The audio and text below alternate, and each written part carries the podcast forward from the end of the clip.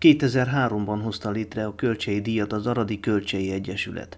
A kitüntetéssel olyan személyiségek vagy intézmények munkáját ismerik el, akik vagy amelyek az átlagnál többet tettek az aradi magyar közösségért, a magyar oktatásért vagy kultúráért. Az oklevéllel és bronzplakettel járó díjat mindig visszamenőleg az előző évre ítélik oda.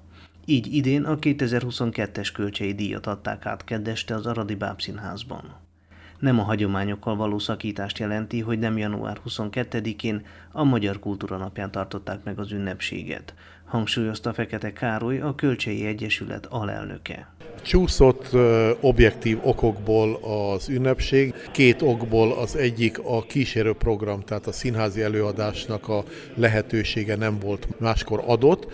Január 31-e ráadásul Jávor Pál, az Aradon született Jávor Pál születésnapja, a Zsadonsz produkciónak Jávor hajnalai című előadása, a legrégebbi aradi civil szervezet az 1881-ben alapított, majd a kommunista diktatúra idején betiltott, de a rendszerváltás után 1990-ben újra alapított Kölcsei Egyesület, ezúttal Bege Magdolnát az Aradi Székhelyi Nyugati Jelen című napilap főszerkesztőjét, az Irodalmi Jelen című kulturális folyóirat főszerkesztő helyettesét tüntette ki.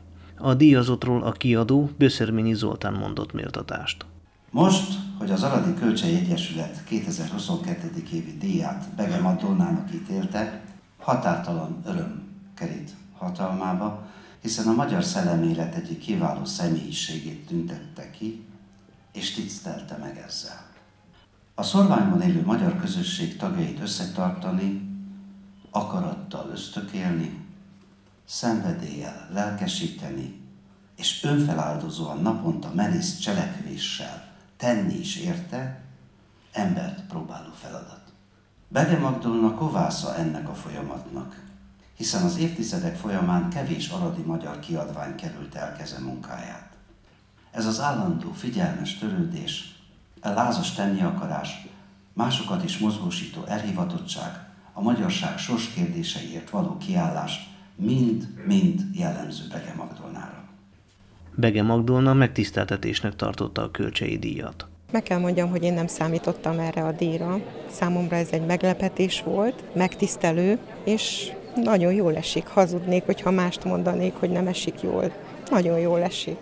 Köszönöm a Jóistennek, hogy ide vezérelt ebbe a közösségbe, mert én nem itt születtem, és ez tényleg így van, hogy nagyon szépen köszönöm neki, és kérem őt, hogy 30-50 év múlva legyenek a következő generációk, legyen folytatás. Ne tűnjön el mindez, amit mi most itt építettünk az évtizedek alatt, nem legyen folytatás.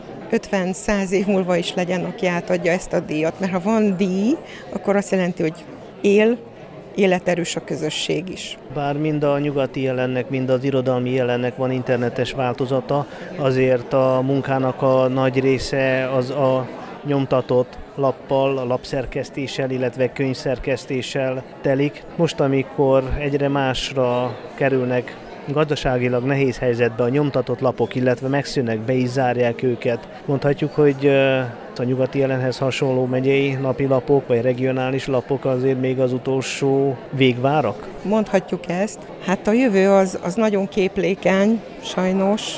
Egyik napról másikra változtak az energiárak, a papírárak, ne is soroljam már, amivel ugye lépést kell tudni tartani, és hiába van most egy relatív stabil helyzet, legalábbis az energiaárak terén, nincsen semmi garancia arra, hogy egy év múlva, vagy hat hónap múlva, vagy három hónap múlva nem jön egy másik kormányhatározat, vagy nem változik olyan drasztikusan a helyzet, mert a belpolitika is, a külpolitikáról ne is beszéljünk teljesen kiszámíthatatlan, hogy ezzel már nem lehet lépést tartani.